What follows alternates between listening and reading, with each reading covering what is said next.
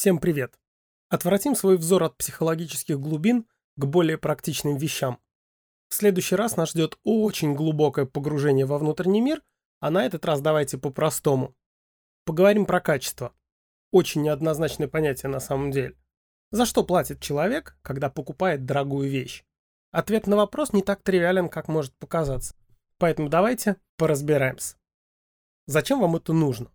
Ну, возможно, вам предстоит разрабатывать что-то, производить что-то, продавать что-то, рекламировать что-то, ну и уж точно вам предстоит покупать какие-то дорогие вещи и пользоваться ими. Поэтому давайте подумаем, на что нам нужно обращать внимание, чтобы потом не кусать локти, потому что ты потратил денег на какую-то неведомую херню. Самое очевидное — это пользовательские свойства. Пила должна пилить, телефон должен звонить, и не только. Молния легко застегиваться, обувь не жать и быть удобной и так далее. Все это может быть выявлено заранее. Мы узнаем, а что этот предмет умеет делать. И умеет ли вообще. В экономике это называется полезность. Способность товара или услуги удовлетворять предъявленным требованиям. Как ни удивительно, прямой зависимости между полезностью и количеством функций нет. Ну то есть нельзя прям со стопроцентной уверенностью сказать, что чем больше этих пользовательских свойств, тем больше полезность, тем лучше товар. Не факт. Мы сами знаем, что мультифункциональными бывают только швейцарские ножи, но и они не заменят кухонный набор повару. Да, есть универсальные товары, которые могут выполнять и то, и сё, и пятое, и десятое, но чаще всего они будут делать свою работу хуже, чем специализированный аналог. Просто потому, что разные задачи требуют разных свойств, и совместить их одновременно не получается. Ну, например, проходимость или скорость у машины. Она либо большой танк, либо маленькая приземистая малышка. Дорогое вечернее платье или классический строгий костюм с одной стороны, или что-то, что легким движением руки превращается в плащ-палатку, да? Вот даже если превращается, то так себе и плащ-палатка, и так себе костюм. Ну, то есть это явно не вечернее платье от Dior. Специализация повышает качество и в то же время сужает применимость. Нужно сказать, что нечто подобное мы наблюдаем даже в совершенно других областях. Если у кого-то был курс логики, то он знает, что любое понятие характеризуется такими характеристиками, как объем и содержание. Объем — это как много предметов это понятие описывает, а содержание — это совокупность его отличительных признаков. Понятно, что чем больше содержания, то есть чем точнее мы что-то опишем, то тем меньше объектов под это описание попадет. И наоборот, чем больше разных объектов включает в себя понятие, тем хуже мы можем их себе представить. Ну вот давайте на примере. Птицы — это очень объемное понятие. Туда входит дофигалион птиц. Но оно очень бессодержательное. Когда мы сказали «птица», представить ее визуально мы себе вряд ли можем. Подпадает под это описание и трясогузка, и орел. А вот какая-нибудь трясогузка зауральская, синегорбая, это довольно содержательно. Ну потому что относится только к ней, больше ни к кому. Если что, я ее сейчас выдумал. По-моему, таких нет. Это была логика. Вот все то же самое происходит и с товарами. Как ни странно, если ваше что-то имеет двадцать пять сменных насадок, то, как правило, это довольно дешевая штука. Гораздо круче, когда у вас есть двадцать пять разных инструментов и ни одной сменяемой головки, насадки или чего там еще бывает. Вот эта вот несменяемость, неизменность — это признак дороговизны. Следующая идея, которой мне бы хотелось поделиться, касается того, что обычно, когда мы делаем выбор, это же момент покупки. И это не самое лучшее время для сравнения. Глядите, когда мы сравниваем дорогой телефон и дешевый телефон, они вот ровно в этот момент, когда лежат в упаковке или на витрине, они могут быть одинаково красивыми. Но все очень сильно меняется, когда мы посмотрим на них через полгода. Время — это важный очень фактор. Например, клавиатура. Какая-нибудь дешевая мембранная может быть, когда она новая, в принципе, очень эффектный, очень элегантный, очень красивый, по сравнению с дорогой механикой за двадцать тысяч. Но нужно посмотреть на них через год, чтобы с удивлением обнаружить, что какое-нибудь Varmila ничуть не поменялось, оно как было, так и осталось. А упомянутая мембранная уже давно разболталась и гремит, как ведро с болтами. То есть разница выявляется со временем. Осознание этого факта очень серьезно помогает ответить на вопрос, которым, я уверен, каждый из вас задавался. У вас же бывало, когда вы стояли в магазине, или, может быть, там, в интернет-магазине, листали, выбирали, сравнивали товары и думали, ну вот странно, вот эта штука стоит в десять раз дороже, но она не может быть в десять раз лучше. Ну, в полтора максимум. Почему же так дорого? Вот разница как раз заключается в том, что вы будете, по сути дела, сравнивать это не только в день покупки, а надо бы сравнивать через месяц, через два, через три, через пять лет. И, возможно, дешевый аналог сломается ровно через две недели, а дорогая штука, которая выглядит в принципе так же, она будет выглядеть так же в ближайшие годы.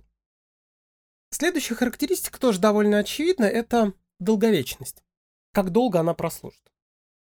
Для тех, кому показалось, что я про одно и то же, уточню.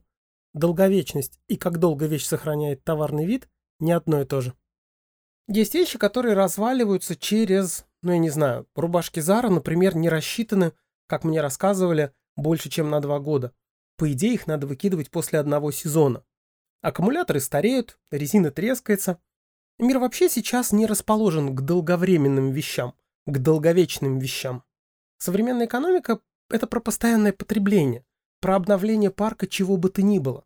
Одежда не носится долго, ты не будешь ходить с телефоном пять лет, кроме тех случаев, когда не можешь позволить себе новый, хотя даже в этом случае что-нибудь новое докупишь просто потому, что они устаревают так быстро, что ходить со старым бывает ну просто невозможно.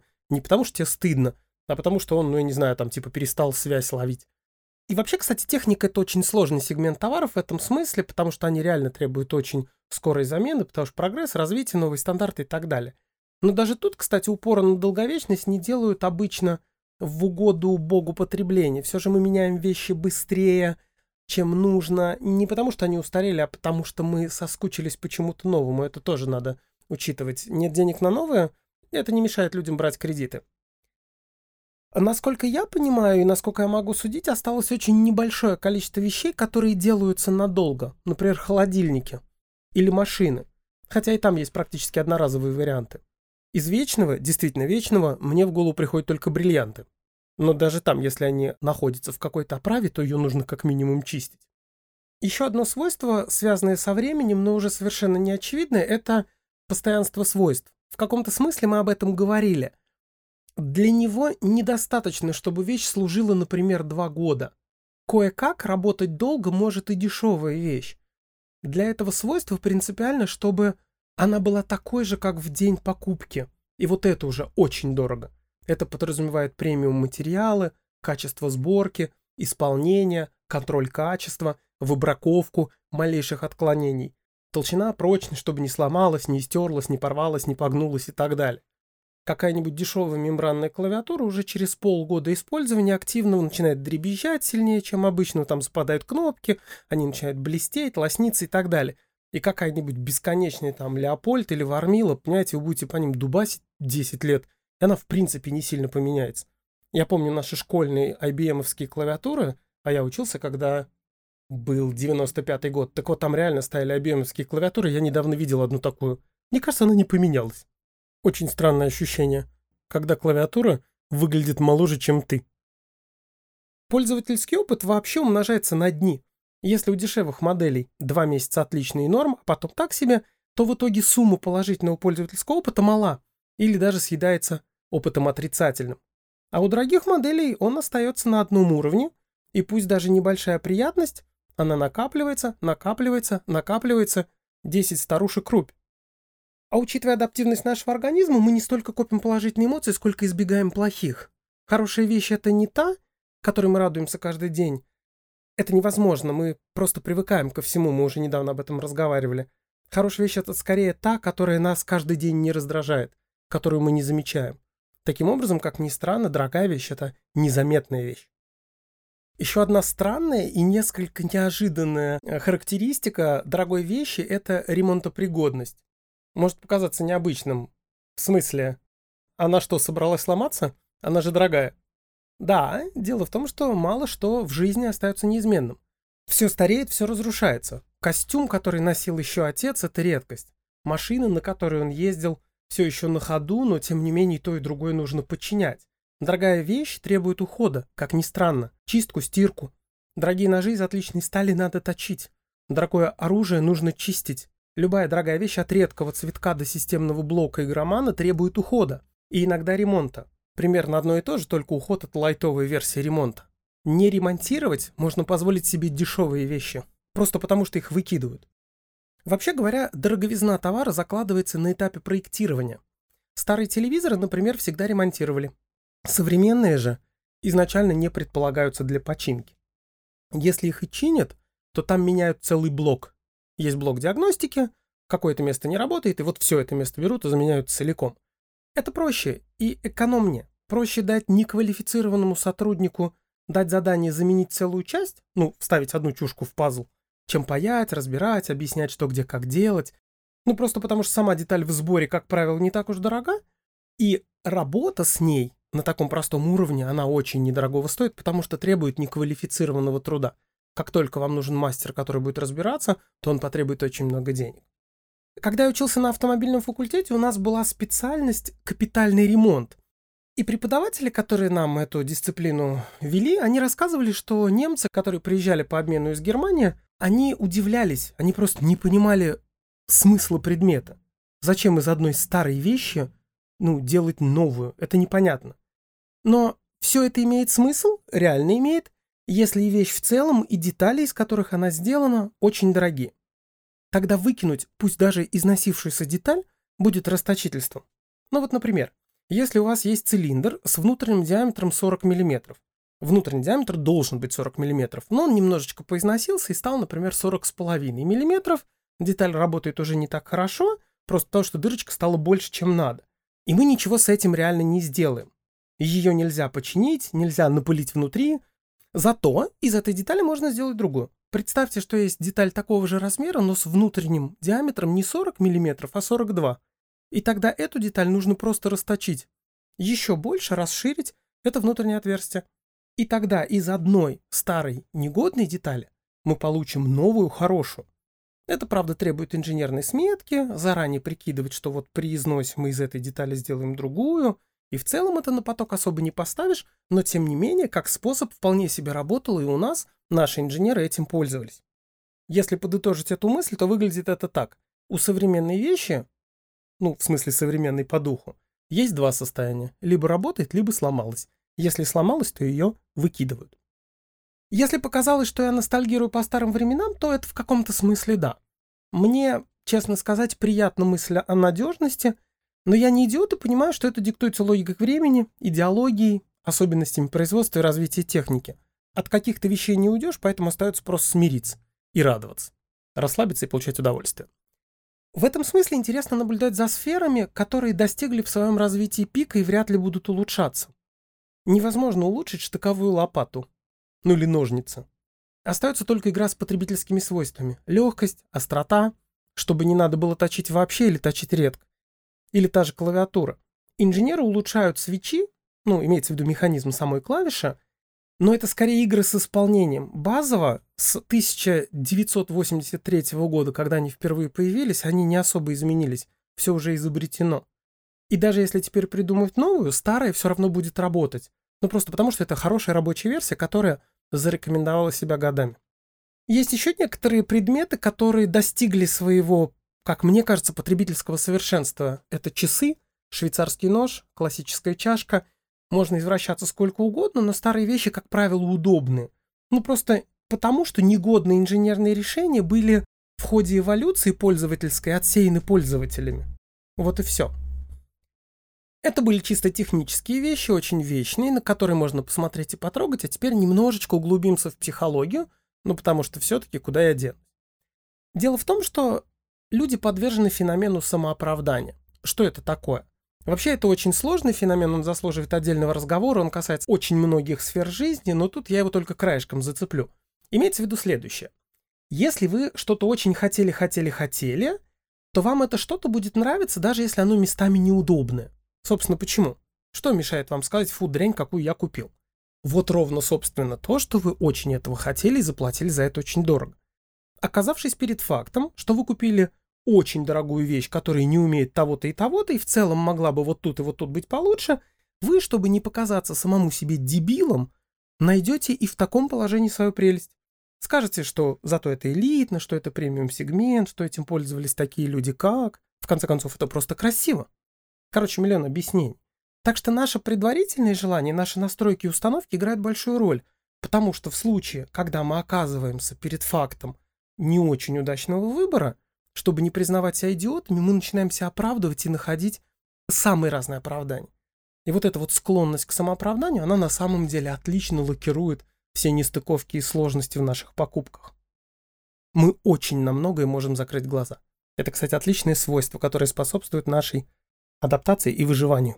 Этот психологический момент не надо списывать со счетов. Ну, кстати, и еще такой момент, даже не в рамках самооправдания, а просто по факту. Согласитесь, необыкновенно приятно обладать чем-то, что ты сам и другие считают элитным. Это льстит самолюбие и позволяет тебе думать о себе как о принадлежащем к когорте избранных счастливчиков. Этот психологический пряник не то что не стоит сбрасывать со счетов, он один из самых важных в нашем демонстративном мире.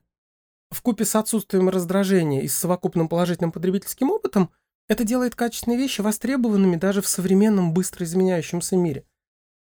Наконец, после всего этого может возникнуть вопрос. А нет способа попроще, чем вот во всем этом копаться?